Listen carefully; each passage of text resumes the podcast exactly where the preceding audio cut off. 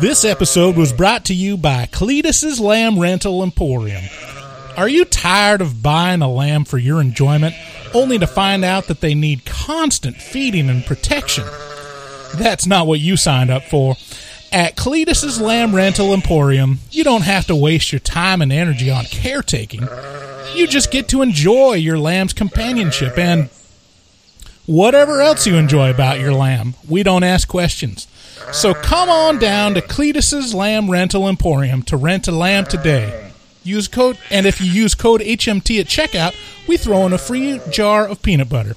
Call 1 800 BARIMU to find a location nearby.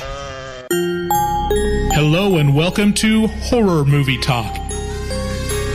An opinionated and accidentally funny horror movie review show. Go, go, go, go, go, go, go, go, go, go.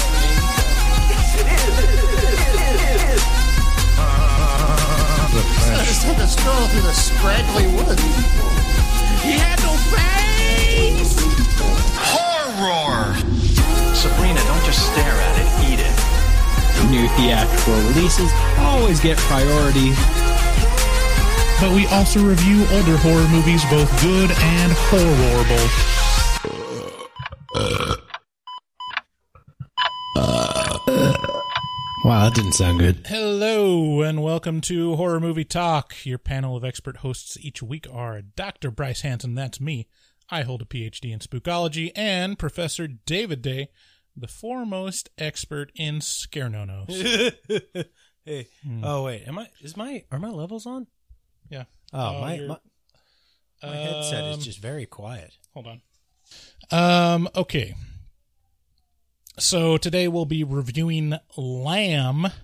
Oh, sorry. New theatrical releases always get priority, but we also review older horror movies, both good and horrible. Uh, today we'll we will be reviewing Lamb, the We- we latest will. 820 A24 release. Yeah, um, some people are gonna be they're gonna be like, is that really horror? Is that really horror? Well, it couldn't have made it on the show if it wasn't. It's called horror movie talk. Are you dumb? What's the matter with you? It won me over in the end. It did, yeah, it sure. It won me. over. Um, okay, so before we get too far into it, um, we want to talk about a couple things you should know about. Uh, we have the absolute best community that you can be a part of. Go to our Facebook group, um, the Horror Movie Talk Facebook group, and there's just a great collection of people that are going to be talking about all things horror. Um, also, go to our website at horrormovietalk.com and you'll find links to all of the things that you would need to. We just had our second Saturday watch party. that again, I dipped on. Man, I gotta thank you, I Bryce. Well, I compl- completely forgot last month, so Bryce, I have to thank you personally, um, because you've really been keeping that whole thing going. oh shucks. Uh, you uh, you've been It was- it was the, the awesome. wind beneath my wing. We watched Hush, and that movie was even better than I remembered it. That is uh It's a good movie. that is like a ten out of ten. You know, I I also you know what um.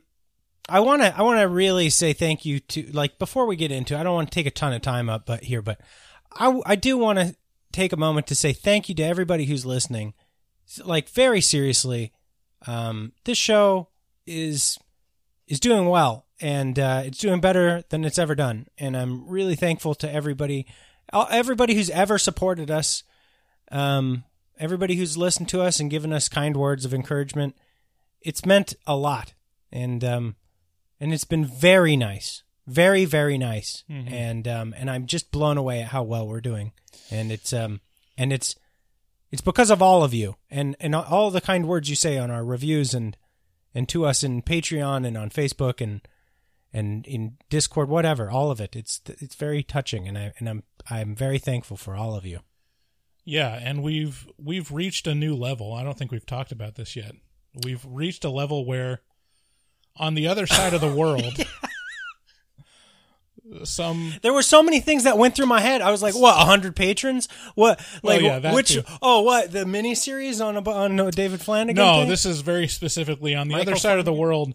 A, a beautiful woman tattooed our logo on her thigh, yeah, Anna. like not a tiny version of it, like a nine inch Logo. HMT logo. Yeah, thank you very much. It means a lot to us. Yeah, and it's uh it's still kind of fucking with my mind. Yeah, it's like blows me away.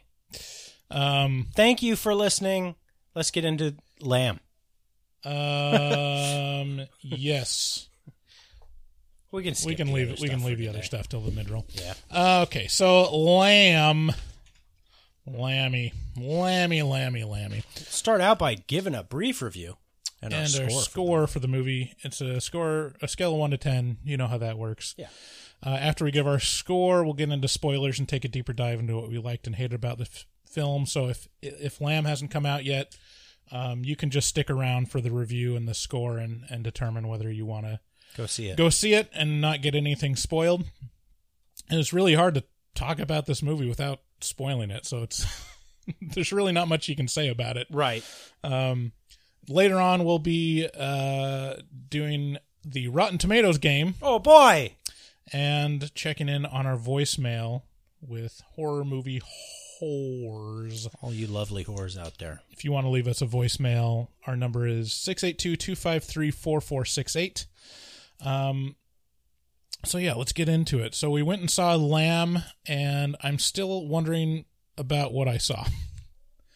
I'm not. I this is very this is very Oh, well, good for you. No, it's very it's not it's not an achievement sort of thing. It just means a very specific thing to me. Mm. Like it just feels it feels like it fits into a niche that I didn't know existed. Right. You know? I'm, I'm curious what, what that is for you. Um, I'm going to go ahead and skip the trailer because it's almost no dialogue, and the dialogue that is is in Icelandic. Yeah.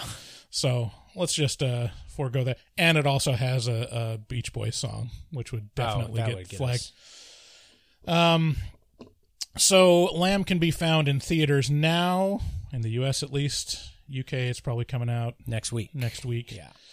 Um, Lamb Or is a this week, I should say. Lamb is about a childless couple working a farm in Iceland that discovers a unique lamb born in their barn. They take special care in raising this lamb, but something's not quite right. You can tell because some of the other lambs have shifty eyes. This this one definitely does. Um, this is a very so that's my synopsis. That's pretty much the only thing I can say about it without like Giving saying exactly what it is. right. Um, this is a very unique movie. It's one of the things that I crave in a movie going experience, which is novelty. Um, there's has definitely never been a movie like this one that I've seen. The story is very simple and spare, but somehow punches you in the gut with very vague allegory. like it's not there's not a very clear moral to the story necessarily, or the moral to the story that it's conveying isn't like a universal human experience thing um necessarily. I, I i guess that's not fair but um it's almost hard to come up with what the movie's really about without just describing the plot. But the themes go into nature versus nurture seeking happiness where you shouldn't motherhood loss jealousy and synth pop um it's definitely slow paced uh, but that isn't to say that it isn't engaging. It held my attention and affected me on an emotional level. The visuals were stark but beautiful, reminding me a lot of A24's other recent release, The Green Knight. And if you think that all of A24's movies are pretentious garbage, then you'll hate this movie. Definitely. Uh, but if you want to see something that you haven't before and are willing to soak in some melancholy for a couple hours, I highly recommend it. And I give it a score of 8 out of 10. Eight. How about you? Um, this movie, uh, I've been trying to classify it. Um, to for me, the storytelling and the feel feels very similar to a Philip K. Dick experience. Um, uh, particularly, I'm thinking of Blade Runner, uh, which is um, do electric. What do electric? You know, electric sheep do they dream? Blah blah blah blah blah. But it also feels a lot like a Ridley Scott um, effort. uh, which I, I'm just a huge fan of. Uh, I just love Ridley Scott. Um, and my eyes are up here. I know. Hey, whoa. But uh, well, I'm just the, the I'm saying it because I feel like this is a this is a, an important point because it feels really bleak and quiet and without without it never intentionally holds your hand, right? It's just like, here you go. Here's the thing. Here's for you. And that's Ridley Scott's deal. And that's why I loved um what was what was that recent show um Raised by Wolves. This had lots of Raised by Wolves wolves vibes and it had um it had a lot of yeah, it had a lot of kind of Blade Runner feels and um, so I don't know. I think I think if you're a big fan of either Philip K. Dick or Ridley Scott, this this is I got those sort of and the questions that they pose, right, which are like these deeply human questions, but also like set in this um this very uh, fantastical or science fictiony sort of universe right? It's like for some reason everyone accepts what's going on here, kind of. Like they realize it's it's a it's fa- it's it's incredible, but they also kind of go, okay, like they run with it, kind of. Yeah, I mean, huh? That's an, I haven't seen Raised by Wolves, but it doesn't. I would not go to Ridley Scott for this. Like he seems a lot more straightforward, either science fiction or like very um, clear with the messaging and the and the kind of the moral to the story that you're supposed to get out of it. Oh no, I don't think so. I mean, in a storytelling sense, I, I mean, think I think like Gladiator and Alien, and those are very clear in what it's trying to say. Oh, I don't think so. With Alien, I think there's a huge undercurrent of the question of AI and and whether or not it's um, it can be seen as a, its own life form, um, right? Right, yeah. its own sentience, right? And and that's I mean that's all just kind of unspoken. I mean it's all it's part of this it's part of the story, but never part of the dialogue. Yeah, I mean there's that. There's kind of like the corporate greed part of it. There's um kind of dystopianism. A yeah. lot of that a lot of that. I mean, a lot of like, you know, scientific science science fiction tropes, and this one, um, I wouldn't classify it as science fiction. It, no, it lives more as like, or even like kind of in the the kind of same world of storytelling as science fiction. I'd say it's like fantasy. Yeah, fantasy. Well, fantasy and sci-fi to me, they're and, just two sides of the same coin. And really, folktale. Like the folktales is what it really feels like. Sure, but I'm not trying like, to compare the style that Ridley Scott would bring. I'm just saying his storytelling and, and Philip K. Dick's storytelling also. Yeah. They tackle these kinds of like deeply human, but also like way like what where out of left field like efforts. Yeah, I mean, I get it. Uh, yeah, Blade Runner, I can see it there. Um, that's a lot more vague and and uh, uh, doesn't hold your hand. So yeah, there's a bit of that, but also this is just so plain and what it's in what the story actually is. Yeah, it's very it's pared down. Just kind of interesting. Um, so what was your score? Oh, good question. Boy, I, hmm. yeah, I don't see any reason not to give this a ten. This really I can't. Well, I can't even pin down what genre this is necessarily. This is just a human experience sort of thing. I, and it's and it's so uh, deeply. Uh, it, it's so moving, um, and it speaks to something like so based inside of like the human experience, kind of. Uh, it's and it's um yeah, it's I don't know. I, I yeah, I I had a fabulous time. I will definitely watch this movie again. I'll share this movie with people who I want to uh, who I want to have a you know if I guess this is a movie I would share with someone if I wanted to be like, do you want to see some fucking shit? you know, like and and if they say yeah, you know, because not every night is that kind of night. Some nights is oh, it's the wrong Missy night. You know, You know what? You know what? This movie falls in the same category for me. Yeah. Is a ghost story. yeah. So you've watched a ghost story. Yeah. When did you watch that? I don't know, a couple months ago. Isn't it beautiful? Yeah. It's gorgeous. Yeah. It's so perfectly sad.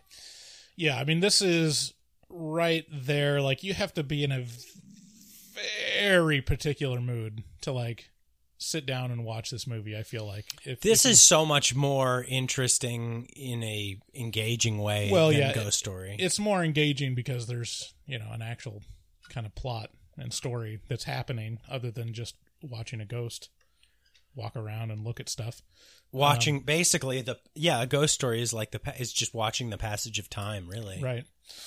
Um, but yeah, I mean, I the the things that keep it back for me from giving it a ten out of ten is that um, it was really effective and and really um, unique, but it didn't necessarily like I had an emotional connection, but it wasn't like I didn't have super strong emotions. It was just like very muted, like kind of um I don't know, just muted feels, you know, just a um, lot I- melancholy, but not like overwhelming sadness. It was just kind of like, wow, this is a, it's an experience, but it's not necessarily like an experience that I would say like you have to have this experience. It's more of like I felt that's some- very very interesting. I would I would give it. I mean, I I re- would recommend it to a certain set of people, but I wouldn't. It wouldn't be at the top of my list. Like Right. all, all my tens are like I'm going to bring this up every time I talk about movies. yeah. Are my tens. Eight is like if I know the person and we've watched a lot of the same movies, I can say like, yeah, you gotta you gotta see this one. I think this is a beautiful movie. I I really like the the um the feelings it made me feel about it made me feel very strong like as a parent, Bryce. Uh huh. Uh huh.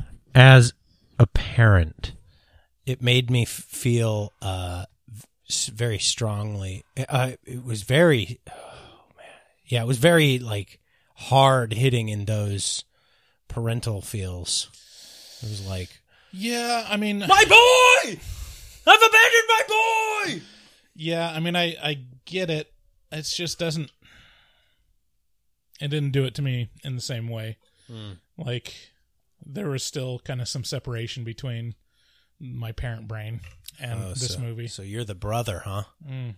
Oh, yeah, a little bit. You, Nat, you son of a bitch. So yes, let's uh, get into our mid roll. So we want to talk about our sponsors and the people that bring horror movie talk to you. Number one on that list is nightchannels.com. Nightchannels.com is a apparel e-commerce site where you can find the best horror themed, occult themed, metal, alternative wear that you're not going to find anywhere else. Let's not forget Satan. Let's not forget Satan, cult apparel, He does. He does. He gets his Just- own. pretty much anything to to uh, piss off your you know evangelical grandma. Mom? Yeah. Yeah, Night Channels has been great. And if you head over to nightchannels.com, you put a few shirts in your cart, you put a, a few sweatshirts in your cart, and then you check out, you use that code HMT at checkout, and that shit will get you 13% off your entire order. And you know what? All your friends will know you watch Mac and Me on the regular. Right. That's right. There's a Mac and Me shirt on They just added a persona shirt, Oh, yeah. um, or someone someone posted on our Facebook group that they bought the persona shirt. Yeah, because they right. they had just mentioned that they watched that on the group. Um, honestly, the the best thing we can tell you to do is take the Night Channels challenge and just go to nightchannels.com and browse, and I guarantee you'll find something that you can't live without. Yep. And when you do, use code HMT at checkout. Yep.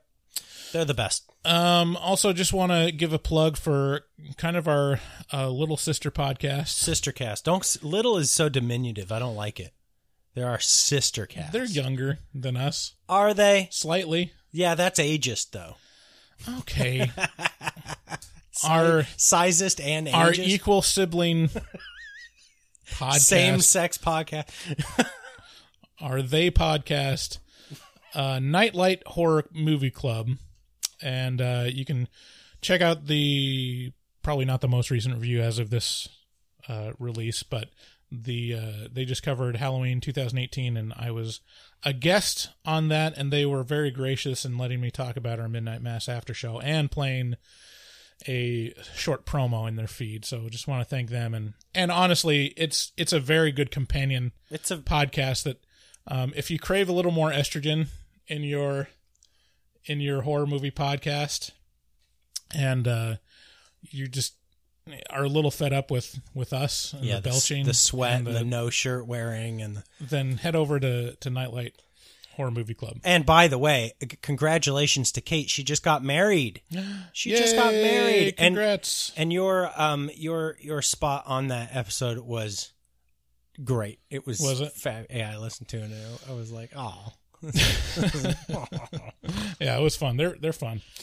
Um, if you're listening to these commercials and you're like, they're taking too long, well, you should know that you don't have to listen to these. You can skip them if you're a patron at a certain level. Go to patreon.com slash horror movie talk and check out the different uh, perk tier levels.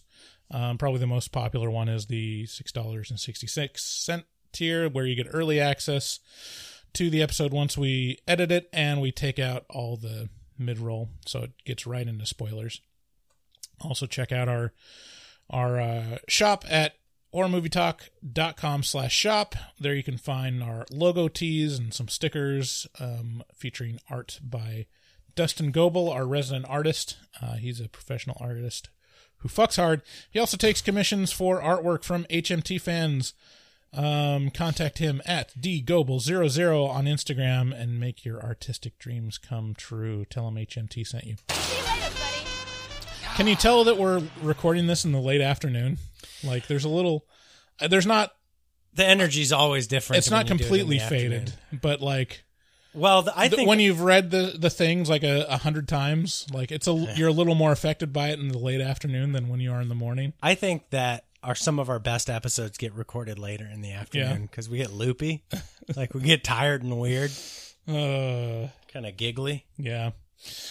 So, um, again, if you want to leave us a voicemail, uh, call 682 253 4468. Let's get into spoilers. Ah,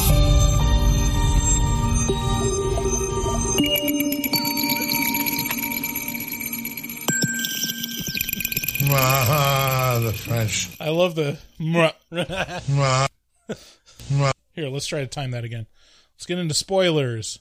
mwah, mwah, All right. mwah. Anyways, um, okay. So, I mean, what is there to say? uh, Well, I just think me. So, Is that. Goat Boy? That's Goat Boy. Yeah, I was man. You cannot find Goat Boy clips on YouTube. That is Really? a completely. There, What's there's like a dark spot on like YouTube of like where you realize like, oh yeah, this didn't exist before like what was it 2005 or something? Yeah, five. and it's like, oh, all the things that were in my, you know, adolescent uh-huh. pop culture knowledge base, Because you're really it would require someone having a VHS copy of it right. to port it over to YouTube. Okay, Boomer. Hey, what's his name? Jim Breuer. Jim Breuer. I I love Jim Breuer as like a comedian, but he opened for Metallica and it was the fucking worst shit I've ever seen anyone do in my entire life. And Jim Breuer for that fuck you. Honestly, it was the worst. He was just point in a gigantic stadium, in a massive, ultra massive stadium. He was doing crowd work. Jim a, Breuer was doing was pointing at people and going, "Who's the oldest one here to see Metallica? Who who is it? Oh, we got an 80 year old over here. Not gonna get any older than that. For 45 minutes. That was his shtick. Who's hmm. oldest? Who's the oldest one here? And it was confusing as fuck because it's a massive 100,000 person stadium where he's like, Who? Is it you? Is it you? There she is. She's 82. And you're like, I, what's the birthday? Is it close? I just want to murder him. Well, These innocent animals have urges they can't control. I should know I'm half grown. And I Listen, I cannot understand you. It's crazy. You're a fool. I can't cope with the stupid bitchy. Understand? Do you understand? so this movie opens with a you know snowy gray background. A lot of shots in this film are of kind of a gray, just an entire frame enveloping one single character that that either appears or is just featured in the center of the frame. Um, It's what you would call artistic. sure. What would Bugsy call it?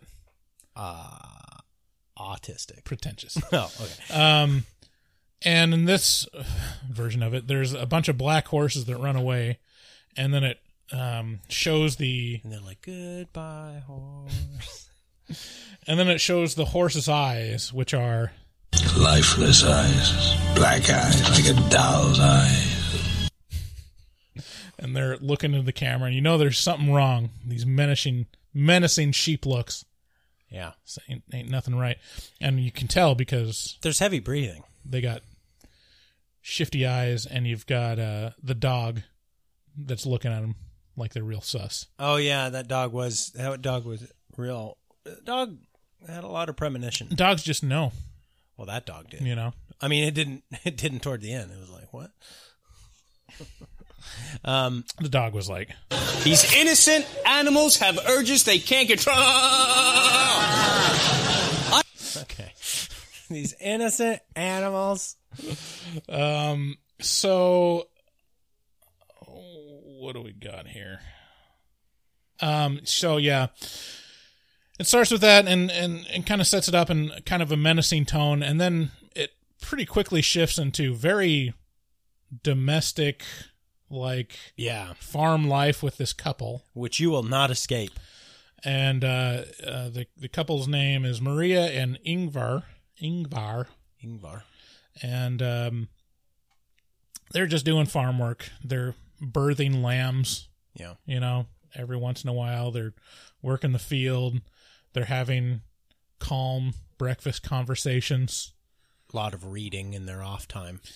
Um, Perhaps putting on a record. there's a there's a conversation early on in the movie that I was like looking for. Like, what are they?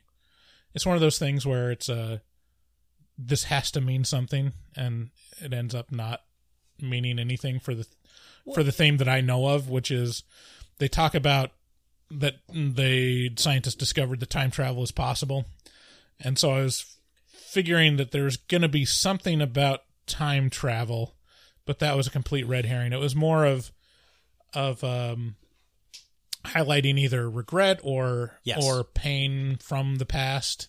So I, I Um, think. but even then, it's pretty vague. Well, uh, it, it it it hit me just just right because because it felt like regret. It felt like because the way that conversation ended was she was he was like you know you know she, he was like presumably you could travel into the future and she was like eh, and not that I would because things are fine right here right now and I Mm-hmm. Right. Mm-hmm. like I like the way things are. And then she was like, "Yeah, It's but like per- realizing, like, oh, I'm uh, this is a trap. but presu- she and then she opened up the the Pandora's box of yeah, but if you can go forward, you could probably go back.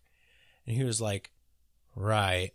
And to me, that just said, oh, she did something or he did something in the past that they regret, and now they're just like just smoothing those sheets over. Just Yeah, like, there's some- don't don't let's not talk about what happened before.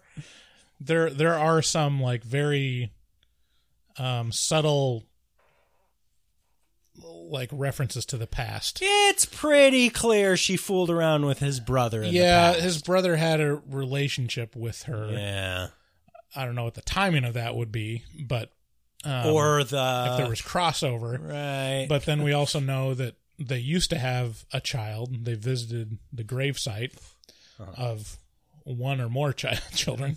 I don't know. There's a a bunch of crosses, and that again, I was looking for like the time travel element. I'm like, how many times have they gone have they back? gone back? And I was still holding out hope that this time travel element was going to come in, and it doesn't. It's a complete waste of my energy to think about. So I, am not laughing at you. This is so exactly a thing that I would do. right, But also, it's it's why movies hit you different hit different people differently at different times, right? Because I just took this to mean exactly. I took it. At, I was like, oh, she she did something in their past and she regrets it, and then I went. Moving on, and I never thought about the time travel discussion again. what was what was the most what was the recent movie that uh, you were like really really looking deeply into, and I was like, I don't Oh, see that at all. Yeah, Candyman. Yeah, Candyman was probably it. Yeah, but I Uh, well, I just think me. That's what the movie had to say about that. right, right. Um, so it goes to another sheep being birthed. Another lamb is born, except this time they're shocked looks. yeah, Like, oh, they're shocked about something. And then for like the next 20 minutes, you're trying to like keep a peek, peek at what, like, what's up with this fucking yeah. They're lamb? like, they're like, whoa, we're gonna take this lamb yeah, and and they wrap into it up. the house. Yeah, they wrap it up in a cloth. They put it in like a crib. And you're like, is that, and that is mom, that, is that a lamb baby? yeah, yeah. They're like, they're like, There is only one thing worse than a rapist. Boom. A child. No. no, no. It's a, it's a lamb baby, man. Mm-hmm. It's a ma- a man lamb, a mam. These innocent. Animals have urges they can't control. I should know. I'm half grown. And the- People are gonna hate this. the same way I hated Jim Breuer. Or love it. Wish death upon him. See, I never really liked Jim Breuer. Like I, he's like one of those like just a really, real, really narrow band of what he can do. Yeah, You know, stoner. stoner like um party bro kind of Yeah, comic. yeah. It's not like just story based. Right. Same, same kind of um like a less funny uh Bert Krishner, Krishner, Chrysler, Chrysler. Kurtner, Um Kurtner, so burnt Chrysler. burnt Krishna. Uh, so I mean, I'm not a huge fan of him, but the fact that he had an entire character on SNL around being a goat boy Bob Crystals. is like, I mean, you can't. Right. If they were available, I would have about 30 drops for of just goat boy, but I can't. Thank God. Um. Okay. So you find out eventually that this is a lamb baby, and it's very subtle. You catch like little glimpses of it, like reaching out an arm on the crib, And you're like, fuck. and then The thing's got a baby hand. it's not until Peter shows up where it's fully revealed, and that takes a while. Yeah. Like that's like chapter three of six or whatever. Like he, you see Peter like just as some random guy that gets kicked out of a car and starts walking the wilderness. Like you don't even know that he's going there with a purpose. Or maybe I wasn't paying. No, attention. yeah, no, it was not clear. It seemed like he was just some hobo that showed up in their barn. Yeah, I was so concerned. Like, so here's this couple who lives, I I mean, just eons away from any place, and um, and they live a quiet life alone, alone. I really can't stress this enough. More alone than you've ever been. You've never been this far away from other people, and uh, and then this dude like in a leather jacket, smoking cigarettes, gets kicked out of a car of ingrates and starts walking towards their house, and I was like, oh shit, this perfect little idyllic life that these these people got going on with their lamb baby is gonna get knocked all a, a tousle. It's gonna get all tousled up, and uh, what's this guy gonna do? And also, he witnesses like the big turning point in the movie that we haven't talked about yet, which is um, Sheep Mom, like the actual biological mother of The birthing Ada, mom. of Ada. Um, Ada.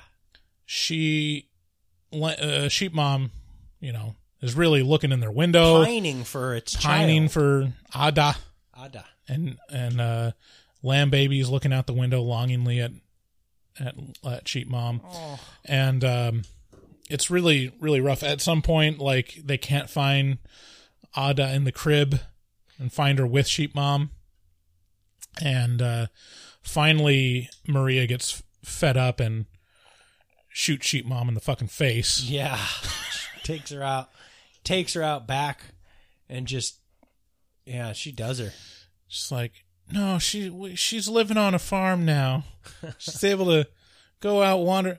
Mom, we live on a farm, Yeah, a different farm. a better farm, a farm in the sky.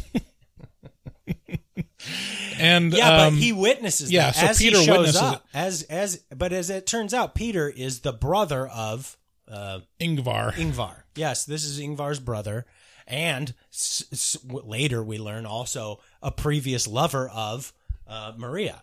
right. And so, you know, not a stranger at all, but definitely gives off stranger vibes on his way there. Right. And we're able to see what's actually going on through his eyes because it's this the first time that Ada is revealed like full, you know, full bodied, Yeah. which is she's got the cutest little lamb head, little fluffy lamb head, and and a little toddler body. Her mannerisms are the cutest. Yeah. I've It's- never seen a real child that has mannerisms this fucking cute. Yeah. Uh, like you're gonna like if you're a gal and you have strong mom feel vibes when you see children, you're going to explode when you see this Right. this this child. Your ovaries are going to start glowing through your your skin, just strobing with estrogen. I have a story a little bit. I don't know if that's how ovaries work. I don't.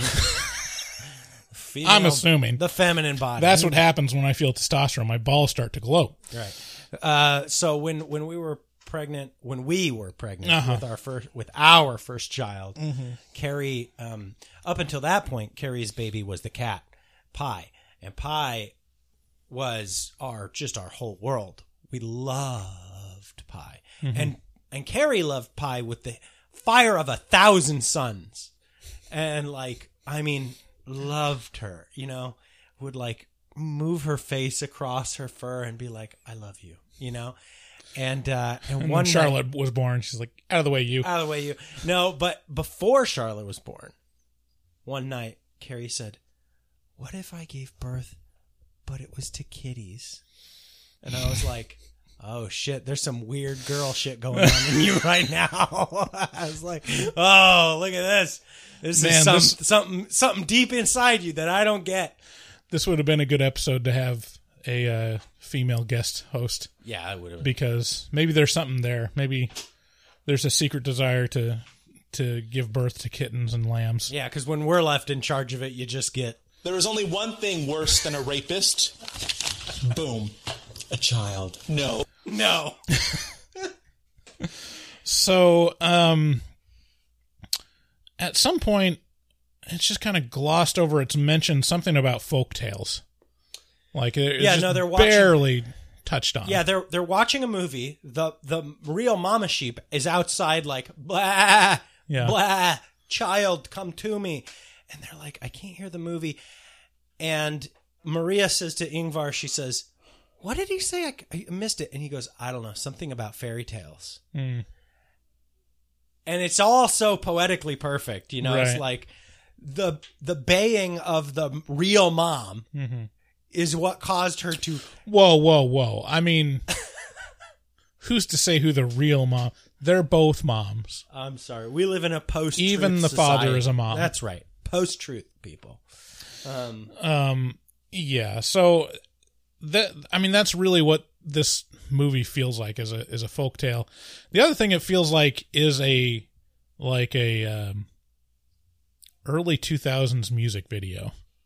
Feels Oh, like yeah. it feels like a, a music video by um, uh, Michel Gondry. it feels like that. Where's your head's at? Where's your head at? Video with the monkeys, mm-hmm. and there are uh, there are little people faces on little monkeys Mm-hmm. that are running around. Yeah, It's just like I could see this as a as a like six minute music video, and it could tell basically the exact same story yeah, in no, six minutes. Yeah, There's no, there's really no need to, to be a two hour long movie. This definitely could have been a short film, yeah. um, and you know, uh, I guess there's stuff added to it by having it a feature length film, but I don't know. Made me feel feelings It, it made me feel feelings too, but it probably would have made me feel feelings in, if it was 20 minutes long too. and set to the Basement Jaxx. Where's your head at? Right. Um what else? What else we got going? So yeah, it's revealed to Peter like Ada comes out in her little cute little lamb baby toddlerness and his reaction is what the fuck is this? What the fuck is this shit? Which is Putting the proper voice- reaction. Putting voice to what the entire theater is thinking all at Right. once. Um and Ingvar's response is there's nothing further for us to talk about. You know, we have a lamb baby. It's end of discussion. He says, "What is this? Happiness is what he says." Right. He says, "This is happiness." This yeah, is and that's our that's really what it's about. It's like they've got a situation in which they've created, you know, uh, familial bliss their their in this situation. life. and taking, you know, the materials that are available to them, and they're very protective of that, even though it's, you know, heavily hinted that this ain't right. Like, you you can't delude yourself. This isn't natural. Yeah, like this. You can't. You can't say this is a reality. You know. It's not okay, right? And and this is this is like this gets to the the bottom of of the thing that I took away from the movie, which is, um, there are some things that are not for you, you know, and you can delude yourself into believing that that you that you can live a life with these things in tandem with these things, but they will ruin you Right. you know whether that be addiction you know like um or or something you really you you, you know Yeah, co- finding co- happiness- coveting coveting things Yeah, finding happiness in the wrong places. right Like you can, you know, there's ways that you can feel that, but you know, some of those things are verboten for a reason. Right. Or just unnatural or it's going to um there will be comeuppance later. right. In some some fashion. Either e- e- e- because because it starts it starts light right? And the light start is shooting the the biological mom in the face that's the light start because technically that's just a sheep Yeah. it's below us They're gonna it's do livestock anyways. yeah yeah what, what you eat those you know like Mm-hmm. this is below us but that's the way it starts is by murdering the mother of this Look at all that young, fresh chicken. Sorry. yeah murdering the mother of this little lamb that's how that's like the first thing they have to do to get this life that they want Yeah. Well, I mean even just first stealing they take it from Yeah, the just mom. taking it Yeah. from the mom. yeah and so Yeah, and then the the mom wants it back. I mean, you can't blame her. you're throwing These innocent animals have urges they can't control. they're they're throwing it out of balance. Ex- Right. Exactly. Is and as soon as you throw something out of balance, balance is the first thing that everything seeks to go back to. Yeah. Um. Oops. Sorry. So you're kind of confronted by this, and then eventually Peter, like, takes Ada out into the field and is going to shoot her in the face. Just Yeah. like her, like sheep mom. But lucky for Ada, she's cute. She's fucking so cute. Peter couldn't do it. Yeah. Sheep mom should have thought about that. It's like, did you think about being cute? Like, no. She defaulted to Lifeless eyes, black eyes like a doll's eyes. that's not going to get you far. Like a doll's eyes. Um, let's see. Uh, bu- bu- bu- bu- bum. so yeah, I mean, we've talked a little bit about this, but like, what do you think this is an allegory for, other than what we just talked about? Like, is there anything? I mean, there's motherhood themes. There's There's a lot of um wanting what you can't have. yes, or- there's a lot of uh the forbidden uh desire, right? right. Um there's so there's Peter, the story of Peter, and Mm-hmm. this is a man who's uh, you know, who who wants what he can't have, Right. Which is uh Maria. Maria. And it's his brother's wife, and he's hitting on her all the time. Right. And then sometimes he gets a little rapey.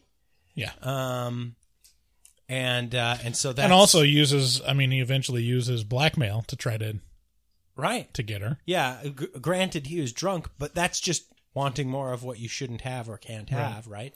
Um, so there's there's that, and I mean that's.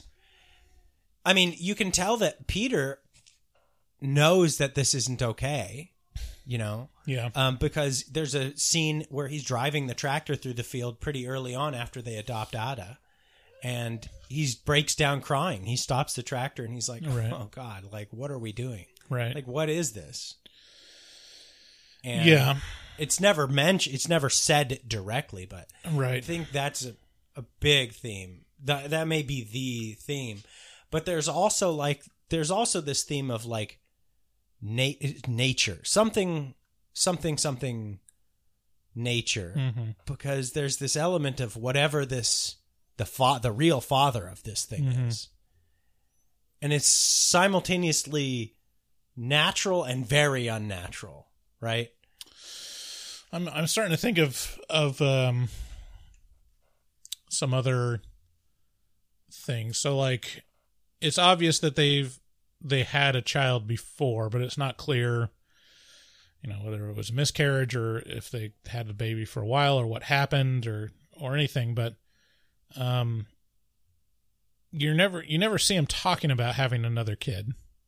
And there might be an element of you know maybe they can't have another baby Right. for whatever reason and Yeah, their little graveyard was full. It had three or four yeah it's not clear if those are all crucifixes. babies but you know it could have been grandpa Sure, yeah, you never maybe. know Who knows? grandpa ingvar That she was definitely weeping over one grave. right one of them was definitely marked ada and so you know if you're if you're put in a position where you can't have children and it's like you're bumping up against the reality of nature biology Yeah. like genetics.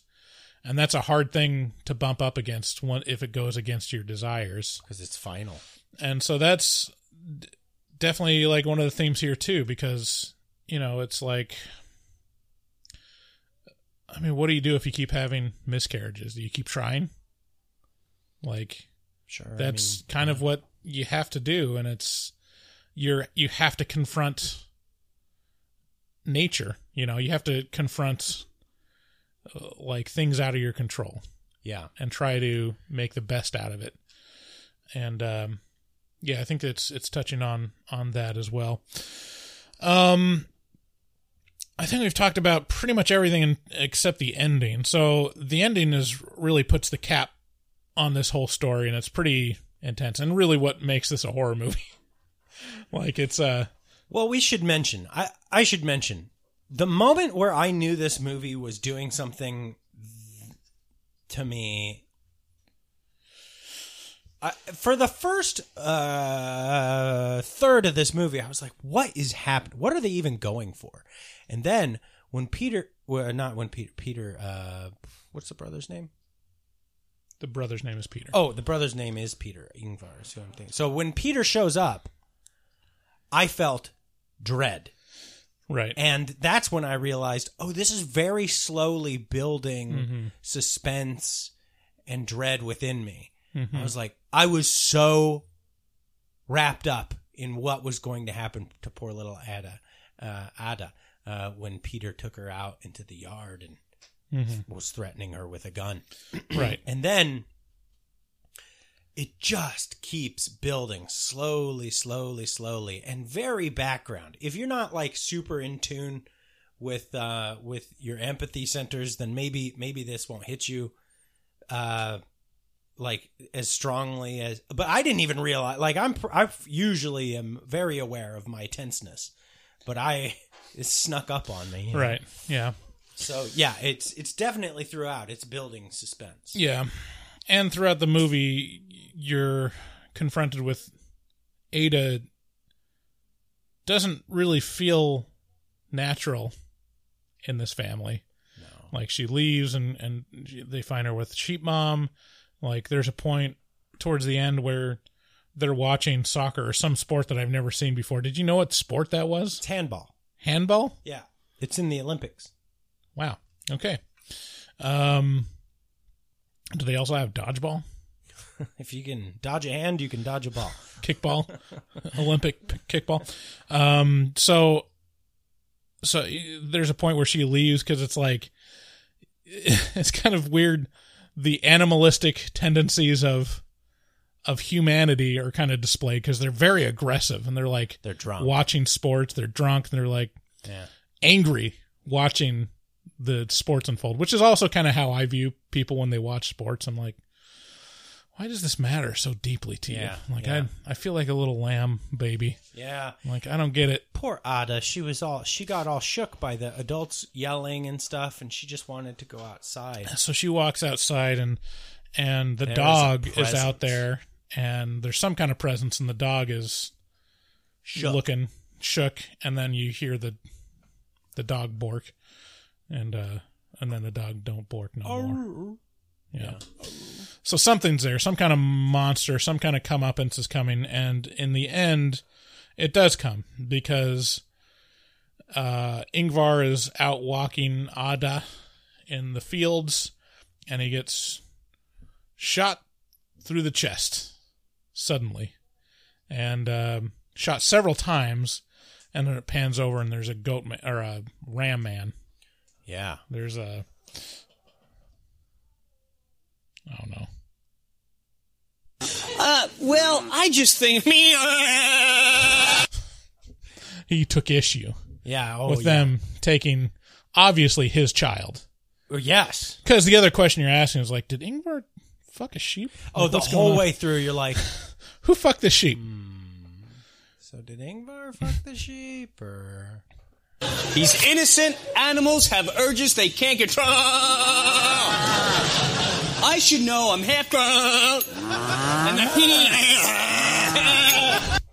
So Goat Boy shows up and fucking shoots Ingvar several times, and then takes Ada by the hoof hand, Little hoof. Little hoof. and uh, And they walk would off. thou give thy dainty hoof in marriage? he takes oh, Ada. Oh, Sir Lancelot. he takes Ada and just walks off into the distance, and then you're just heartbroken as Maria discovers the Ingvar shot and it's crushing. sees this, you know, goat She's, man she's is lost, taken off She's her, lost everything. and that's where it ends. It's a real, real bummer, very melancholy, and very like, Suddenly scary. yeah, Like very. I mean, I don't know. It's. Oh man, yeah. It's. So we, I'm I'm looking forward to the sequel. I know. I was thinking, are they going to Maria's Revenge. Lamb Two? It's going to be like, you know, Rambo First Blood Part Two. Lamb Two. Uh, yeah, lambs.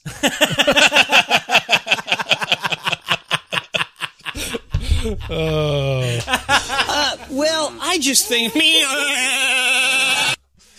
Oh, lambs. Oh, We can't stop here.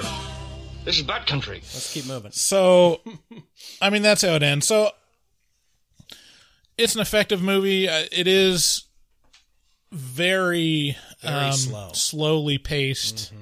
It was engaging. I I don't think I ever like had an urge to check my watch or anything. No. Like it, it was um, an interesting story and and really paced out well, even though it was slow. Yes. Um, but it's for that reason it's hard for me to like highly recommend this to you know general audiences. Like, I'm I'm wondering who who I'd recommend this to. If if you Yeah, if my dad Are- watched this, he'd be like, "Well, so is a sheep." What? I feel like, why do you care about that sheep so much?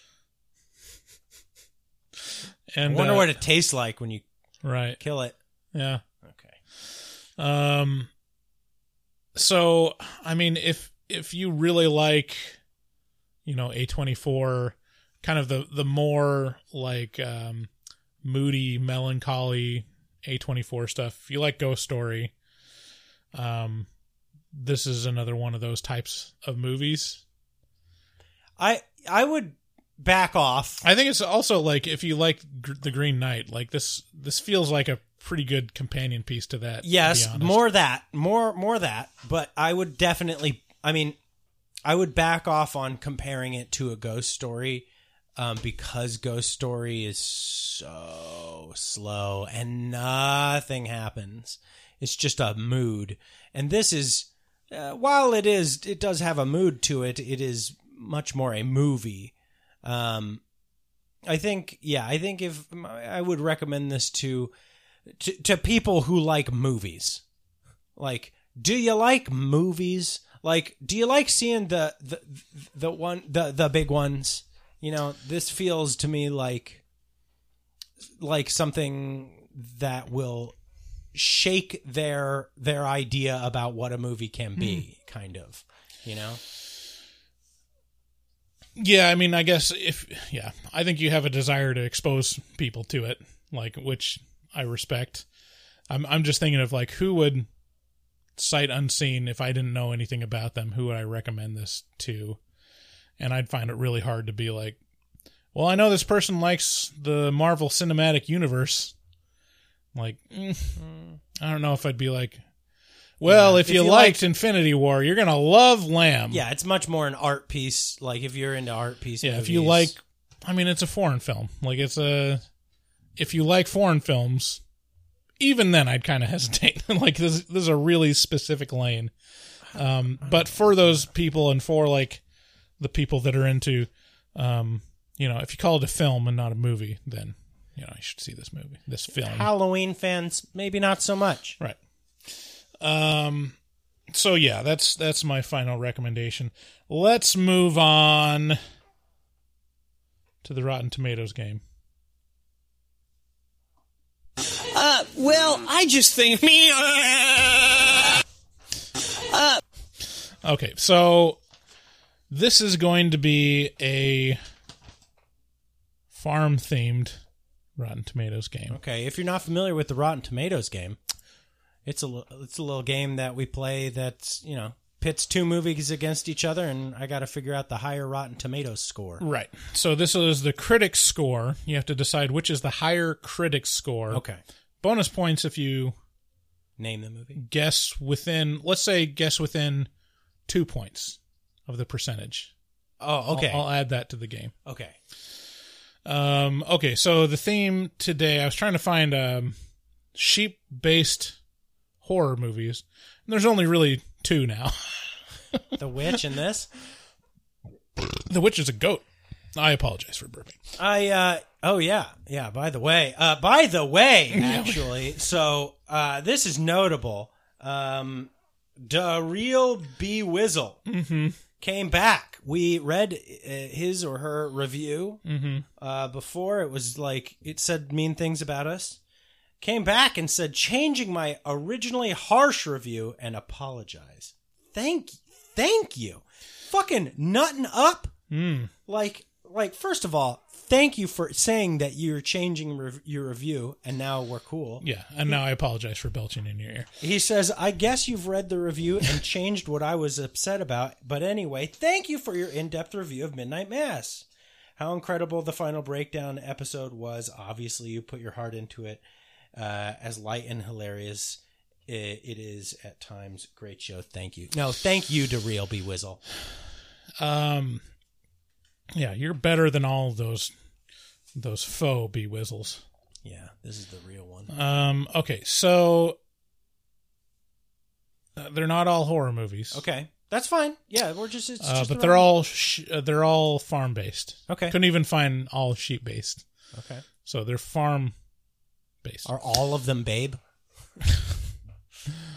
First up, Black Sheep from 2006. That's not Farm Babe. It's- oh oh. I, No, not the Chris Farley one. Wow. No, Black Sheep is. Uh, I, I have a synopsis for each of them too. So Black Sheep is sheep fearing Henry returns to his brother's uh, New Zealand farm, hoping his sibling will buy out his shares of the property. However, he finds uh, what he finds are genetically altered sheep that prey on humans and turn their victims into undead woolly killers. is the other one the the Dark and the Wicked? No, That's kind of sheep based. The other one is Babe Pig in the City. when Babe accidentally puts Farmer Hoggett's uh, Farmer Hoggett in traction, the debtors come looking for their payments in order to pay their debt. Mrs. Hoggett sends Babe off across the ocean to the city to demonstrate his talents as a sheep herder. Okay. So Babe Pig in the City versus Black Sheep. I have to guess which one has a higher one? Higher score I, and gotta, bonus point if you come within two points. It's got to be Babe Pig in the City. Okay. The first Babe, the first Babe was spectacular. I I got to imagine this is the second Babe. Yeah. Um, it's probably fallen a little farther from the tree. I'm going to guess it was at 86. Okay. Wrong. Wrong what? Black Sheep won with 72%. Babe Pig in the City, 65% Rotten Aw. Tomatoes score. Wow, how the mighty have fallen. Babe, really, that was your loss, not mine. Okay, next up. This film we are reviewing right now, Lamb, uh, about, well, we just talked about what it was about, Hmm. versus Shaun of the Sheep movie, which is all is Oh, well yeah. at Mossy Bottom Farm, except for the fact you, you know what the, the movie is. Yeah, yeah, the guy who does the Wallace and Gromit Mm-hmm. Um, this definitely uh, is higher. I'm Mhm. guessing it's probably sitting in the 96 uh, realm. Hmm. Uh, well, I just think me. Wrong. So it's actually Shaun of the Sheep movie, which got a 99%. one point away from perfect. Just what? One out of a hundred critics thought, "No, it's not for me." All of the rest of them were like, "Yes." What? Shaun of the Sheep movie. What's happening? That's my jam. Lamb got eighty six percent. What? What's happening right now? What is So you got to you got to answer all of them correct now. Like, not doing not doing well. Okay, next up, The Witch from, you know, The Witch. The uh, 1630 New England panic and despair envelops a farmer, his wife, and their children when the youngest son Samuel suddenly vanishes. And then 1995's Babe. About Babe the Pig. I don't. I don't have any idea now. Like everything's just all weird and upside down. Phil, like who who's giving Lamb bad reviews? What's Not bad. 86 is really good. Yeah, but that means that fourteen percent of them have negative shit to say about this. I, who are these people? Mm-hmm. I mean, I could definitely see people say negative things about Lamb. I just I can't. It's not. It's not for everyone. But reviewers, though, you think all these pretentious dickheads would be like, "Oh yeah, so let me lick my." blah, blah, blah, blah." Uh, okay, No, well, there's there's Gene Siskel.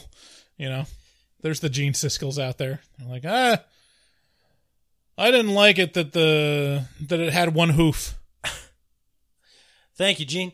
Um, uh, let's see here, boy. Uh, well, okay. So the witch versus pig, or witch versus babe. Okay, well, Babe is a crowd pleaser. It's a audience favorite. It's a family movie. I'm going to say Babe, and I'm going to say real high. I'm going to say 94. Ooh, so close. Babe is the winner. Yeah. 97%. So just one point away from One getting that off. extra point. That was so close. Okay, um, but you're you're on your way. You could still win this. Mm-hmm. Okay, next up is isolation, uh, which is about a genetic experiment goes horribly wrong at a remote Irish dairy farm. Versus Chicken Run. This engaging stop motion claymation adventure tells the story of an American rooster who falls in love with a gorgeous hen on a British farm. Another uh, Yeah. one by Wallace and Gromit people. Oh man, I don't know. He scored so well before. I, I'm going to go with Chicken Run, and I'm going to say it's sitting right around in 87. Chicken Run won 97% versus Isolation, which got 64%.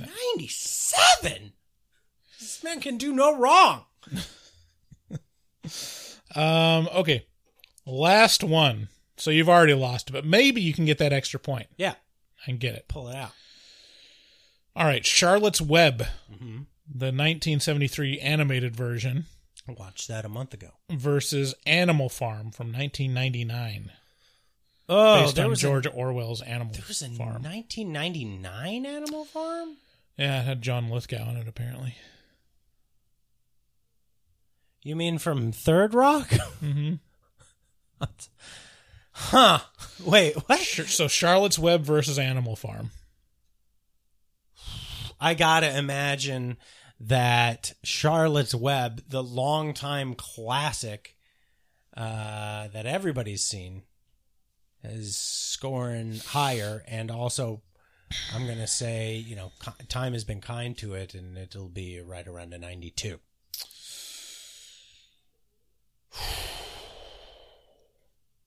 Did you would you would think, and you're correct. It is Charlotte's Web, but it's only seventy seven percent Rotten Tomato score. Wow. Um, yeah, Animal Farm only got forty percent, so it must have been a really shitty adaptation. So that's uh, Rotten Tomatoes game. You lose.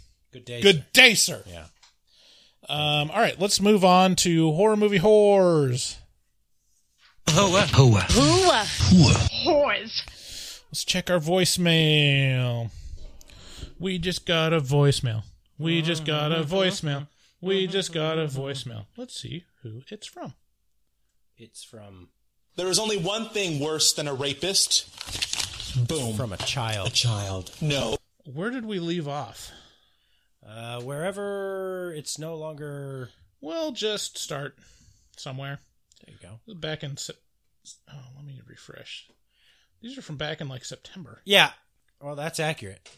That's accurate. we got a lot. Yeah. Well, we won't go all- over all of these, but Of course not. okay. Here we go.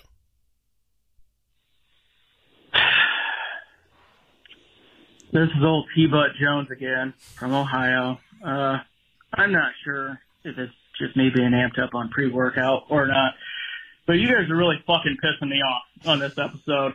Uh, you're talking about finest women in horror, and nobody has mentioned Alexandra Daddario, who was in fact created in a lab for my pleasure. Uh, Wow. uh, you guys are really much? fucking up, and she's going to be very, very disappointed if she ever hears this episode. Anyways, hopefully I don't have to call back again. But you know what? This episode's not over, so I guess I'll have to wait and see. See you, bye. Didn't I mention Alexandra Daddario? I don't know. I feel like I. I that is, Okay. if I didn't, that was an over overlook because Here's the thing. I'm gonna say you're right. That's yeah. If I was to put like Jennifer Aniston against Alexandra Daddario, like she would win. Here's the thing that only I can do. Who's that? Did you watch the first season of True Detective? Yeah. Oh. Yeah, exactly. Oh. Or White Lotus. She was just on on HBO. Oh yeah. Oof. Oof. Was that T Butt Pickens? Who was was T Butt Pickens. Was that his name? Uh, T Butt Jones. T Butt Jones. Some, something. All right. Thanks, T Butt. This is Michael, and I was wondering if I need to watch Paranormal Activity in order. I'm not sure, but y'all seem to like them. And Bryce, uh, you into ass eating, apparently? uh, DM me. Bye. First of all, Michael, can you chill the fuck out? Please, can you calm down? In Ohio, is Ohio like overstimulated? I think I've gone on the record and said like I'm not into the idea of ass eating.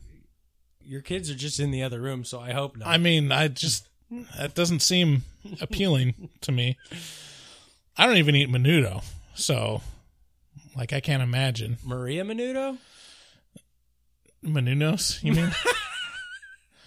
I thought her name was. I don't eat tripe. Is what I'm trying to say. Oh, Um. So hi, I'm Marita Menudo. Uh, so paranormal activities. Um, Oh, yeah, yeah. You can watch. I mean, just watch the first three. No, no. I say watch all of them in. I mean, watch. Oh, chronological sure. order. yeah, yeah, yeah. I'm Order. one of them- Watch them in order of release. It's it's it's a fun time, but and start with one, two, and three. oh, I'm so excited! New n- the the new Paranormal Activity is going to be coming out on Paramount Plus. Bryce, we have to h- spring for Paramount Plus. Okay. That was so easy. He just said okay. Yeah. um, Why not? Okay, let's do it. Hey guys, this is Sam from Texas. Uh, long time, first time. I'm calling uh, in regards to the after show for Midnight Mass. Uh, I finished watching it just last night. I really enjoyed it. It's a fantastic show. I'm a big fan of Mike Flanagan's work. Um, I just wanted to kind of give my thoughts and um, not necessarily tell you guys are wrong or anything like that, but just kind of give my my thoughts and two cents on how um, how, how I felt about it. Um, overall, the characters were fantastic. The writing was great. Performances were top notch. Um, and I was just happy to see the return of a gothic vampire, uh, you know, in, in that story. And honestly, you know, I'm just glad there's no, no, there weren't any sparkling or pretty vampires in there because uh, if I see another one of those, it'll be too soon, honestly.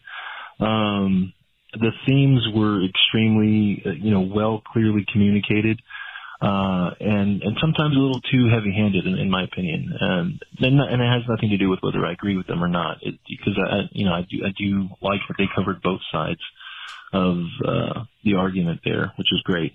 Um, where I felt it got a little too heavy-handed was at the end, and it, it kind of. I'll give you an example. On episode four, So when spoilers. Riley and Erin share with each other what they think what happens when you die.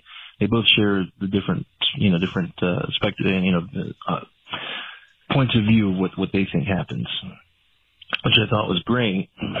but then on at the very end, uh, on episode seven, when Erin is actually dying, laying on the ground, dying and bleeding out, it cuts back to what she really thinks happened when you die, and so it's and it's a little different from what she said the first time, which was cool. But I felt like it was a, a little redundant in a way. Uh, I feel like it almost would have been better if in episode four when they're when Riley says what he thinks and then he asks uh, Erin what she thinks. Before she said anything, I think it would have been better to just cut away and leave the audience wondering, like, well, what does she really think happens when you die? And then at the very end on episode seven, we get to see what she, and we can come back to that scene and, and see what she thinks of when you die, uh, which I thought would have been a little bit better and a little less heavy-handed or redundant. Um, overall, I really love the show. Uh, I'd give it a 10 out of 10 as well. Um, I love Mike Flanagan's work. The only thing I would say about his work that is probably kind of undermines a lot of the horror, the scary bits, is that he focuses a bit too much on the drama and too much on the tragedy of these characters. Um, which is great because that's what you want for horror. That's what gives it a three-dimensional world and characters and believability and all that. But sometimes it's a little too too focused on that to the point where it just kind of undermines the horror and the scary bits, and you feel like you're watching a drama with little, you know, little bits of horror peppered throughout rather than the other way around. Yeah, I mean, I get it. Like, and that's when I see cr- any kind of criticisms of Midnight Mass, it's all around the monologues. That it's a little too heavy handed, or I'm like, okay. it is very play like. Like it feels like it's kind of playwriting. You mm-hmm. know, like you're in a you're in a room and you can't show everything. You're you're gonna state like what this is about. Just goes to show you you can't please everyone all the time. You know, because for me that was the it was dead on. Right. You know.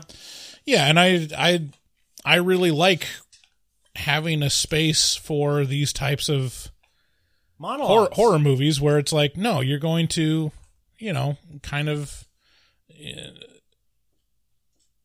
just have a lengthy monologue talking about philosophy or or like these bigger ideas. Like I find that very interesting. There's plenty of you know, there's plenty of horror movies that are straight ahead action or horror movies that are, you know, um, a little more tight with the, you know, emotionality and don't dwell as much on the drama. And uh, I think there's a big place for this. I'm, I love them. Like I can't, I can't get enough of this stuff. So, no, no complaints from me. Agreed. Next caller. Thanks for your call, by the way. Hey, uh, this is Rob from Cincinnati, Ohio. I was just uh, finishing Midnight Mass actually for the second time, and I was just calling. The only question that I still have about this whole show is uh, the the Oh, sorry, sorry, Rob. Midnight Mass actually for the second time, and I was just calling. The only question that I still have about this whole show is uh, the the angel uh, at one point starts talking, and uh, it's like uh, replicating this guy's voice, and I don't know if that ever comes back. Is that something that would like pin it down to whether it's like an angel or a vampire? Um, I love the show overall. Uh, I would definitely put it up, uh, probably even past Hill House, like for a good entry level for this dude's uh, repertoire. I, w- I would definitely put Midnight Mass as my favorite. Maybe it just means more to me, but it's a really, really good show, and I listen to your guys' uh, after podcast. Uh, but yeah, yeah, just uh, keep it up, and uh, yeah. Thank, thanks, Rob. Thanks, Rob. Yeah, I'm pretty sure. I mean, spoilers for Midnight Mass throughout this whole voicemail section, apparently, but pretty sure it's a vampire and that it wasn't actually an angel from God. Right. I It- think that was relatively clear. Yeah, not to be, not to be. Hey, not to. Hey, I don't like the way you talked to Rob just now. Can you? Can you? You know what, Rob? apologize? Fuck you. Fuck you and the horse you rode in on, all right? Fuck out of here, Rob. Fuck you. Uh. How's it going, you stupid, perfect, gorgeous babies? This is Jackal from Arkansas. And um I just gotta commend you guys on your your midnight mass intro. Um I went to church growing up in a, a Church of Christ setting, right? Right. So I don't know if you guys know the the full bullshit involved in that, but like there's no instruments. It's just like old people singing. And the midnight mass intro perfectly encapsulates that, and I really appreciate it. Also, this show old? kicks fucking ass so far, you guys. Um, good intro um, to an amazing series and what seems to be a really good uh, uh, source for growth for you guys. Um, again, I'm not going to stop. Watch fucking Squid Game on Netflix, you guys. I'm not kidding. Um, it's going to kick your ass. It's great. I tried. Uh, anyway, have a great night. I love you all. And, um, uh, hail horror movie talk. Amen. Uh, mm, oh, thank you. Jackal's such a sweetie. I love Jackal. Thank you for appreciating that intro because I Bryce, I can't all tell Bryce. you I I, mean- can't tell you how much I enjoyed the concept of doing a church service as the the podcast, and not enough people have appreci- have loved it. We we kind of I mean we kind of storyboarded the concept of that together. Um, but you definitely built it. Like definitely built the musicality of it. Yeah, it was. Uh, I think I, I had the. Um, You wrote the lyrics. I had the. I had like a template just taken from Bly Manor, and then I was like, ah, I'm kind of embarrassed about this idea, and like I'm, This is a good one. I don't, I'm not sure we should do it. And you're like, tell it. And I said that, like, what if we did like a Yes. like an actual Yeah. hymn opening with like an opening prayer, like That's a right. full on church service, and you're like, that's perfect. It is. Yeah, we need to do that. Yeah, it's- and so you encouraged me, and and uh, yeah, it was it was great. I'm glad that you encouraged that because I think it works out really well for it. Squid Game. I think I started Oh, the first yeah. episode and I was like, eh, It's got subtitles. I guess It's it's, got okay. subtitles. I'm so stupid. Look at me. I'm stupid American. Uh, da, da, da, I'm just racist, so I can't. Right. I can't appreciate. Actually, I just watched. Uh, just today, I finished um, "Memory of a Murder" or "Memories of a Murder." Oh, okay. Yeah. That's a was it Bong Joon Ho's one of his movies? Yeah. It was all right. All right. It was all right. Cool. Um, let's see. Is this still Getting pr- getting pretty deep into uh, Deep Space Nine over here. You're still holding out. Mm, yeah, no thanks. See, you're just holding out. Here's the thing, though. I don't like the captain. You're just holding out. You're letting you're letting one person's opinion of it. No, sully no. The, well, for a long I- time, that was the that was the. I remember response. I remember watching like the pilot episode and a couple episodes in when it came out. And I was like, eh, it's, it's don't- not TNG. That was that was 25 years ago or more. yeah, It was like 26 years ago. You're a different person. You would appreciate it. It's good. next caller. How's it going, guys? Uh, I know I'm a little late to the party on this one, but I just finished uh, Midnight Mass last night, and I loved the show. I was like straight up addicted to it. Finished it in two days, um, and I loved it all the way up till about the last 20 or so minutes. I only took two issues with it. One being, I loved how a, the whole show had like an original take um, to a certain degree on you know the vampire mythos and stuff, or used the original uh, mythos to tell an original story.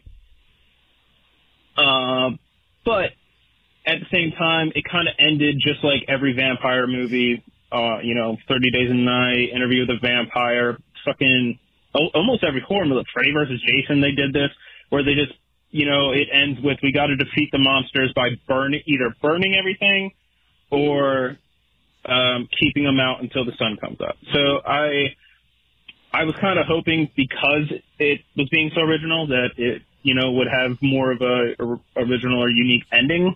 Um, and the other one was when Erin has her inner monologue about, you know, basically just basic metaphysics, you know, it kind of just, everything she was saying, I heard all throughout high school. Anybody who, uh, you know, took mushrooms for the first time or was in metaphysics has heard this. And, um, yeah, so that was probably, that was like my only beef. It kind of took me out of the whole, like everything that was happening. And I felt like I was at a TED talk. Um, Yeah, I mean the yeah, it's the the big complaints are the monologues and the ending. Okay, but they didn't. The, people didn't like the ending. People thing- didn't like the monologues. This thing where it's like I didn't like it because it did it did this very classical thing in storytelling. How dare they do a very satisfying ending? The reason fire bad burn down village good works is because it hits on a evolutionary scale. Like like we came up with fire, you know? Like this is uh, like the tool, the first tool that that arguably could have made man the thing he is. And th- th- there's something very powerful about about it and the and harnessing it for using as it like this is this is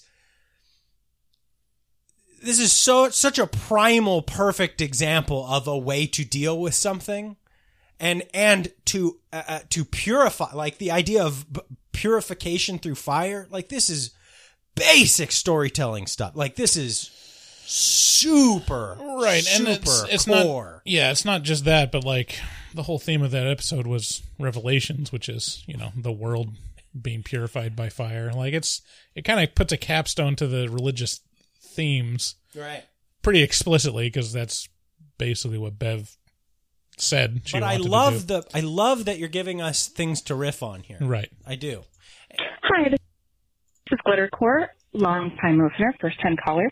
Um, I just That's wanted to let you know, I, so I'm on episode four of um, Midnight Mass, and I'm not going to lie, the first two episodes are pretty rough for me. I just was not getting into the groove of it, but I trusted you guys and kept watching, and um, so I have like one real question and then a bunch of afterthoughts. Um, I noticed that atheist is talked about a lot, but not anti-theist. Um, I was always like under the impression atheist is like you don't believe in God, but anti-theist is you don't believe in religion at all. Just wondering your guys' thoughts on those two words, and I know um, you guys are pretty up and up on the religious stuff, but I'm curious about what your thoughts are on that.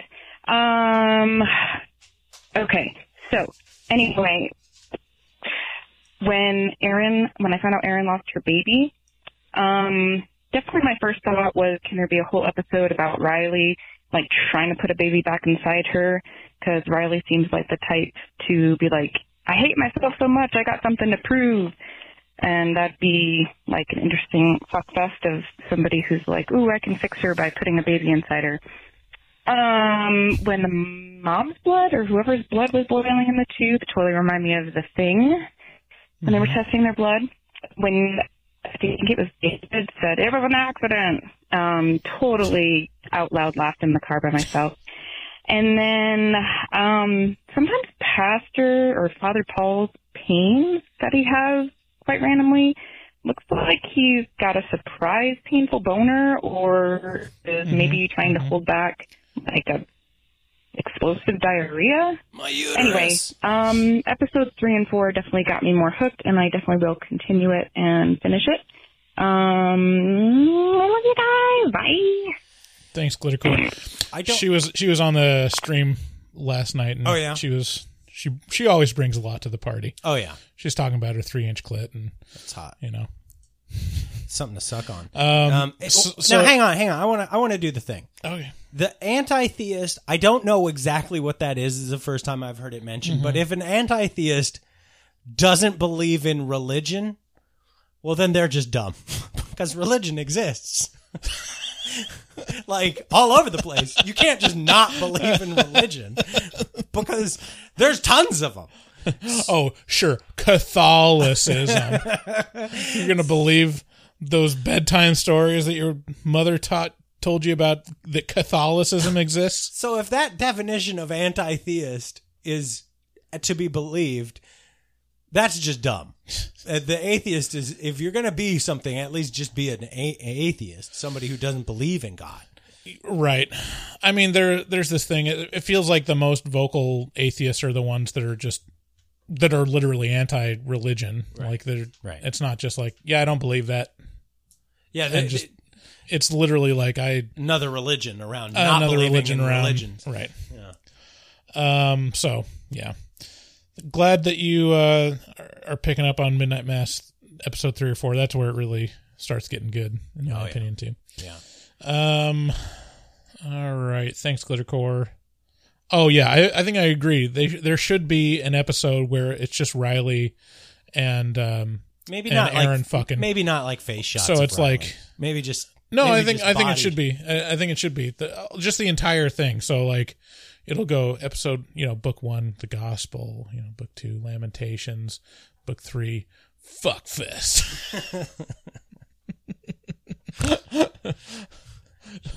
uh, Anal Angels five. Um. So yeah, that wouldn't work if they want to make a baby. Okay, let's see. Here we go. It's your boy Bugsy calling in from my way back from Pennsylvania and Maryland. I was camping. Now I'm on my way back to Florida. Florida, the home of Tom Brady. Anywho, Bryson, you, David, it's your boy Bugsy Bugsy Siegel. I'm excited for the Halloween 4 official HM Titties review and being a part of it at the end of this month. We got Halloween Kills coming out most anticipated film since 818 with Jamie Lee Curtis and her woke old yogurt eating ass and then I get to do my review with you guys. Love y'all. Talk to y'all soon. Stay tuned. It's your boy, Bugsy Myers. What's up, Doc? So we've established that that was Bugsy and that he'll be on the show for covering eight, Halloween 4. Yeah, he'll be at the end of the month. We'll, we'll review Halloween 4. Um, Bryce, I got to tell you, I'm uh, I'm a little concerned. I have About? about the episode with Bugsy. He seems. I mean, I've never talked to him, you know, over the phone or anything like that. We've I, had Bugsy on, didn't we? I don't know. I don't Didn't we have Bugsy on a show? No, you may Oh. be thinking of Babyface Billy. Uh, yeah, we did Babyface. But uh, but Bug- Bugsy seems uncontrollable, inconsolable, completely out of his mind. He's he's he's he's. I don't know if we're going to be able to get a word in edgewise. I we'll see. Yeah, y- stick around to see what that review. is Well, the, the the benefit of having him calling through Zoom and not being in the room is I can just press mute. Ooh, he's gonna hate that. You could you can't do that to Bugsy. Well, I wouldn't tell him. Well, right. Well, apparently he's not a huge listener because we talked on the uh, the uh, stream last night and mentioned Midnight Mass. There's there's several points in, in Hush where it talks about Midnight Mass, and he's like, "This is the first time I ever heard. It. What's Midnight Mass?" like, okay, it's only the last like eleven episodes of the of the feed. How much cocaine have you done, Brian? Hello, it's Elizabeth. Um, so I'm only going to leave this one voicemail um, and then be done with it about 13 Ghosts. Um, so um, I actually don't impacted really know any of the backstory 13 of 13 Ghosts. Ghosts. I actually never had the DVD. I actually only saw the movie like a couple months ago.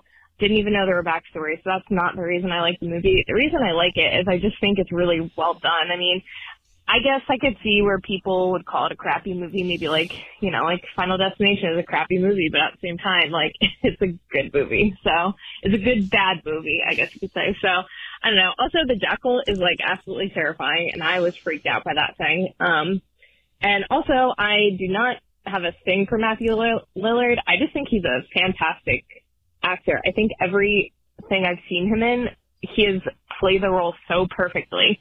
That's why I like him so much. I actually don't really think he's that attractive, but he's awesome. So, um, also, uh, I'll never let you guys live this down. Host, 9 out of 10, come on. Okay, bye. I mean, I guess I'm a pretty sick guy. Elizabeth, I I'm gonna be uh, super honest. I have no idea what to say after that call. Like you've just left me so speechless with all of your opinions. I feel I feel like the people who leave us bad reviews must feel like where they're like they just have to get it out. They're just like these fucking idiots are so stu- I can't even. Blah! See, I'll agree with you that 13 Ghosts is a good bad movie. Like that is What does if that you want to mean? if you want to watch like a dumb horror movie with friends, that would be like on that list because it's not. It's it's it's a dumb horror movie. Like I I, I get it. I, I can see enjoyment from some aspects, but uh, it's not a good movie. when The other thing is like Matthew Lillard being really good at anything he's in. Like anything he's in is basically him being Matthew Lillard. yeah, it's Because- not acting. It's just him. The closest he gets to acting is Scooby Doo. Well, probably SLC Punk, but I haven't seen that. I don't think so. I think that's literally just Matthew Lillard playing Okay. Matthew Lillard. Well, we respect your opinion, Yeah, you're- Elizabeth. Thanks for sticking it through. I don't really respect it. Hey, this is Robert Carter from Provo, Utah. You guys have a really cool show. You're, I love you guys. Thank you. Super cool. Um, your most recent one, I think, is Ernest, Scared Stupid. Yes. And I think that, um, Of course, the Mormon that would one, be on this w- one. you guys gave it a little too low of a score. I think that that's a really good movie. It's a- I think it um, is a really good kid um, horror movie. Um, also, I have a suggestion for a movie you guys should do later, which is Killer Klowns from Outer Space. Yes. Uh, it's uh, by, directed by the Chiodo brothers. It's a really good movie. Uh, I think you guys should uh, review that one. And um, P.S. You guys should keep the potty humor. No matter what people say, it's it's funny. It's good. You should keep it. Uh, all right. See you then. Bye. Thank you, Robert. It's Robert, right? Um, it's Robert. I know so many people and was a Robert for so long in The my life. fuck does that Not mean? that I'm not like being uh um what's it called? I'm I'm not trying to be condescending. Uh-huh. But I'm just doing the math. Provo Right. um definitely like feels the fact that he's saying potty humor like I think I mean we mentioned. Robert I think we referred to it that way. in the Robert, you, episode. you have to be Mormon, right? Like, I don't know. We have at least one of the l- listener that is Mormon as well, and uh I love it. Robert's a sweetheart. Number one. Number two. Uh, Robert, I understand what you're saying. Is is it Robert? Am I getting Yes, that it's right? Robert. Okay, good. Number two. Um, I get what you're saying about Ernest being like it's good kids movie, but my, uh, um, the way I geared my score for that movie was my enjoyment of it now as an adult. And like I said, like if you'd have talked to eight year old or ten year old me, I'd have been like, easy, eight, nine. This may be Mhm. this may be better than Schindler's List. I mean, if you're saying it's a good kids movie, it's putting it up against every other kids movie. It's like ah, it doesn't. To me, it doesn't hold up outside of nostalgia for me. Uh, but I mean, my kids loved it, so you know what do I know? I loved it when I was a kid. But yeah, we're mostly giving it our score from our enjoyment at the time of watching. I'm going to say this right now, Robert. You call back into the show every episode. Yes. I want to hear your takes on the things we need to do and the things we do. And um, yeah, we'll try to keep up the potty. I don't think we've explicitly said no more potty humor. Uh, Not yet, but I'm thinking about getting rid of it. Oh, okay. Well, don't. Robert doesn't want that. Hey guys, it's Ian. Um, I have a few things I want to say real quick, so I'll try to be quick. Um, Midnight Mass and after shows, they're fucking awesome. Thanks, Ian. Um, Mike Flanagan, I can't wait till his next show comes out. He's a genius. He was great. Um, another thing is Bryce, I'm sending you hugs through the phone because there's a couple times that show made me cry and then the after show made me cry once. Um, when the show, when Riley and his dad were on the boat having that conversation and then when Erin and Riley were talking about death, it made me think about my father and I blubbered like a baby. And then when you were talking about it and getting choked up on the after show, I started crying again. so Bryce, I'm giving you hugs through the phone. Another thing is Hans, please come back to the group. Yeah, buddy. A lot of us miss you and love you like Elizabeth said. So don't listen to any of the haters. Please come back. You're great. We love you. Yeah. And the last thing is, guys, thanks for helping me with my uh, Patreon membership fiasco or whatever it was going on. And thank you so much for giving me the great, awesome, entertaining show that makes my week so much better. Seriously. I appreciate it and I love you guys. Horror Movie Talk's the best. Thanks, Ian. Ian's so great. Ian is the best. He is an angel for going through the bullshit that Patreon put us through. It has it was an anomaly. It's Yeah. never happened before, but he had a- Went through like weeks and weeks to get to the answer from Patreon of like, oh yeah, our shit's fucked up. and then they just shrugged and were like, They'll be like, well, we'll tell our developers that our thing is broke. Okay, but Don't you- hold your breath. You take a good percentage of our earnings. Maybe you could, uh, maybe you could do this. Yeah. like ta really take care of it. Nah, So that was the last call. Thanks, Ian, for for calling in. There's been a couple people that have, you know, t- reached out and said that they appreciated my uh, opening up about my dad on probably what was that the last episode. Yeah. Yeah, I mean, if you're if you're a patron and you've listened to the after pods, like there's probably several extended sessions about me crying about my dad. It's still, yeah, grief is weird. It's the first time I've experienced it so close, you know, not just like Ah, my granddad that I saw maybe once a year died, or like a schoolmate or something. Even then, it's like, meh. Didn't see him every day. I don't know. It's, there's just something different when it's your parent. It's uh, it's surprising how strong it is. So appreciate the uh, the hugs, Ian's the best. the virtual hugs. Y'all are the best. Thank everybody. Everybody, thank you. Thank you for listening to the shows. Thanks for sticking around to the end. Thanks for for saying kind things to us, for giving us things to talk about. Thanks um, for letting us say fuck you when we love you, and uh, and you know you mean a lot to us. All right, love you, everyone. Bye.